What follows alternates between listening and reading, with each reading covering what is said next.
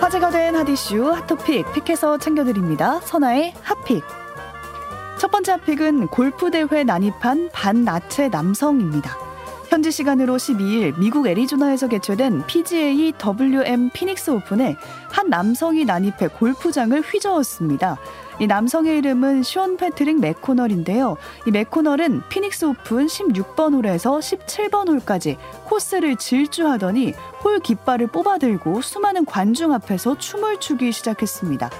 이를 저지하려 경비원들이 몰려들자 맥코널은 근처의 연못으로 뛰어들었고요. 다음 홀인 18번 홀까지 헤엄쳐서 도망쳤는데요. 추격 끝에 결국 붙잡힌 맥코널은 주거 침입, 공공질서 훼손, 공무집행 방해 등의 혐의로 기소가 됐습니다.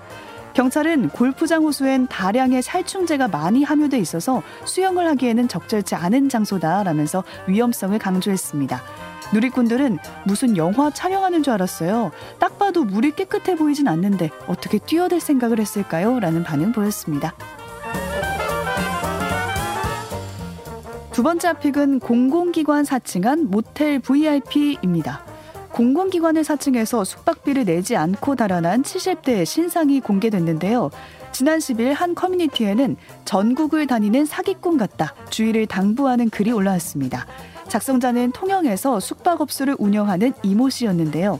얼마 전 70대 중반으로 추정되는 남성이 2주 정도 머물 거라면서 내일 내려오는 직원 2명 것까지 방 3개를 요청했다고 합니다.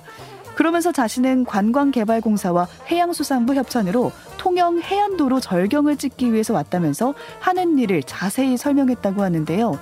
총 100만 원이 넘는 숙박 비용은 내일 오는 직원들이 계산할 거라고 말을 했습니다. 또 다음날 오전이 돼서는 시청 직원들 점심을 사야 하는데 아직 직원들이 안 왔다면서 현금 15만 원을 빌려달라고 요청하기도 했다는데요. 이 비용 역시 곧 오는 직원이 숙박비와 함께 결제할 거라는 말을 믿었지만 그 뒤로 종적을 감췄습니다. 작성자는 이 사실을 인근 숙박업소에 알리니까 그 업소도 3년 전에 같은 일을 겪었다고 한다면서 전국을 누비는 사기꾼 같다고 인상차기를 알렸는데요. 누리꾼들은 요즘 세상에 외상이 어디 있습니까? 무조건 결제 먼저입니다. 이런 사람 안 잡고 뭐합니까? 한두 번이 아닌 것 같네요. 라는 반응 보였습니다. 세 번째 픽은 국보된 1원짜리 참기름병입니다. 어제 국립문화재연구원이 국보로 지정된 문화유산 13건에 대해서 조사 내용을 정리해 발간을 했는데요. 책자에는 미술 문화재 연구자들이 국보를 조사하는 과정에서의 뒷이야기가 담겼습니다. 그중 특히 1997년에 국보로 지정된 백자병이 처음 발견될 당시 참기름병으로 사용된 것으로 알려져서 눈길을 끌었는데요. 1920년대 경기도 팔당 인근에 살던 한 할머니가 나무를 캐다가 이 흰색 병을 발견을 했고요. 여기에 직접 짠 참기름을 담아서 1원에 팔았다고 합니다. 이를 산 부인의 남편은 병을 일본인 골동품상에게 팔았고요. 조선 백자임을 알아본 상인이 이를 또 다른 골동품상에 팔았습니다.